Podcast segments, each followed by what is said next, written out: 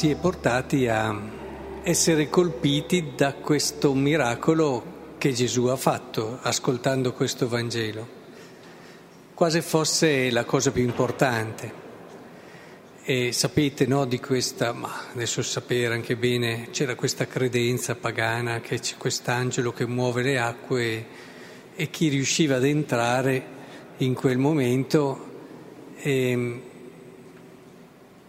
però al di là di questo credo che sia molto importante cogliere che il cuore di questo incontro che ha avuto quest'uomo con Gesù non è tanto quello lì, la cosa più importante non è quella lì, quella lì è stata un'occasione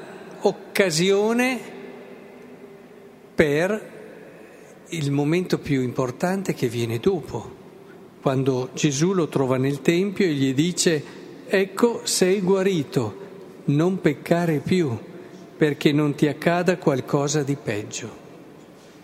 Quindi c'è qualcosa che è peggiore alla mancanza della salute, ma sentendo la maggior parte delle persone direbbero di no. Provate a chiederglielo come va? Va bene, quando c'è la salute sembra quasi che questo sia il bene più grande ed è un grande bene, intendiamoci, la salute. Quando poi la si perde ci se ne rende conto ancora di più, però non è il più grande. E in questo senso credo che sia importante rivedere questo brano nella nostra vita in questo modo. Quest'uomo non aveva chiesto niente a Gesù, è uno di quei pochi miracoli dove non si chiede niente a Gesù. È lui che chiede, è lui che ti viene a cercare, è lui che opera una cosa che tu non hai né pensato né chiesto. E anche quando gli dice vuoi guarire, lui non dice sì voglio guarire, dice nessuno mi porta, cioè non pensava, al massimo avrebbe pensato eh, se puoi apportarmi tu nel momento in cui le acque si agitano. Quindi qui Gesù opera eh, con quelli che sono i suoi criteri, al di là della nostra consapevolezza. E questo, se lo provate a portare nella vostra storia, è importantissimo, cioè quante volte Dio ha fatto accadere, ha permesso cose nella nostra storia che o ci hanno fatto e dato momenti di consolazione, a volte anche grandi sofferenze. Nulla accade a caso.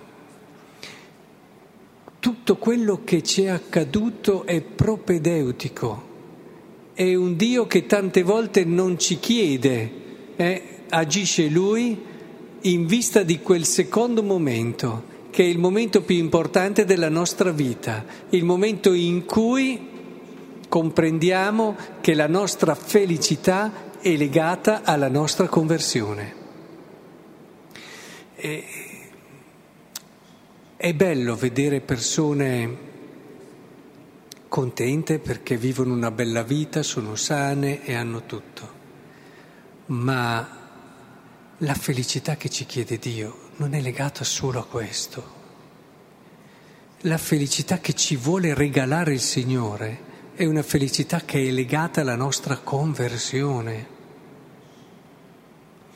È importante sapere dunque le cose più importanti della mia vita, se no non riesco a fare un discernimento corretto.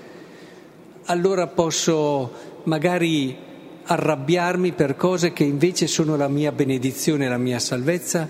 Quante persone ho visto che hanno capito le cose vere della vita solo dopo una prova terribile, che magari le ha segnate per tutto il resto anche della loro vita.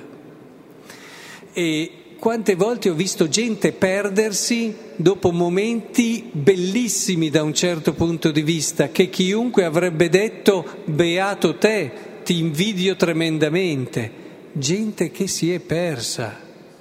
E quando perdi il Signore, perdi tutto. Sembra quasi che il Signore ci voglia ricordare che le nostre giornate sono piene di Lui Anche se noi non ci pensiamo, questo non ci stava pensando, anche quando noi abbiamo i nostri progetti, i nostri sogni, la mia giornata è piena di Dio, devo essere bravo a saper dare senso a quello che succede a saper riconoscere che tutto ciò che accade mi vuole portare a quel momento lì, la mia conversione a Lui, il mio desiderio di seguirlo, di lasciare ciò che non è Lui per stare con Lui. La vita dell'uomo in fondo è molto semplice, se la pensiamo da un punto di vista della fede. Sa che tutto ciò che gli accadrà nelle sue giornate ha un unico filo conduttore, Dio che vuole portarlo a sé. A volte ho persone che fanno fatica ad accettare periodi del loro passato, fanno fatica ad accettare momenti che magari li hanno anche fatti soffrire molto. Io quando ascolto queste storie eh, vedo invece tanta benedizione di Dio è importante che sappiamo leggere anche periodi cupi, neri del nostro passato in questa logica. E tante volte cerco di far capire a queste persone che senza questa storia, per quanto dolorosa, loro non sarebbero qui. E non sarebbero qui con questo desiderio e con questa voglia di conoscere il Signore. E c'è qualcosa di più grande e di più bello?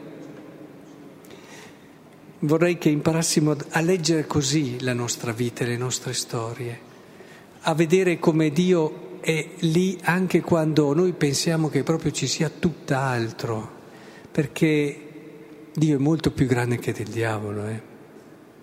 Quello che il diavolo fa è perché Dio gli permette di, di farlo. E quello che il diavolo può fare dentro di noi è perché noi in un qualche modo diamo certi spazi.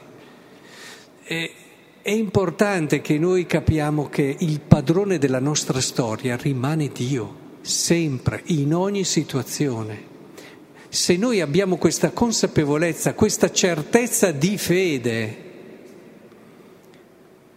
siamo persone che sicuramente sapranno leggere tutto l'amore che Dio ha verso di loro attraverso il quale li vuole portare a sé. È bello pensare che Dio ci cerca e ci cerca in un modo tremendamente appassionato. Eh, il nostro vescovo domenica scorsa in cattedrale diceva sì, Dio ci cerca per primo e in modo simpatico diceva suona, suona male ma siamo dei ricercati. E, ed è bello che però noi sappiamo questo. La nostra storia ci racconta questa passione attraverso il quale Dio ci sta cercando apriamo la nostra mente, usciamo dai nostri schemi, riconosciamo Dio nella nostra storia e allora avremo quella forza di accettare, di lasciare che Lui diventi padrone della nostra vita. Riusciremo ad aprire il cuore a quella conversione che sarà davvero la cosa più importante di tutte.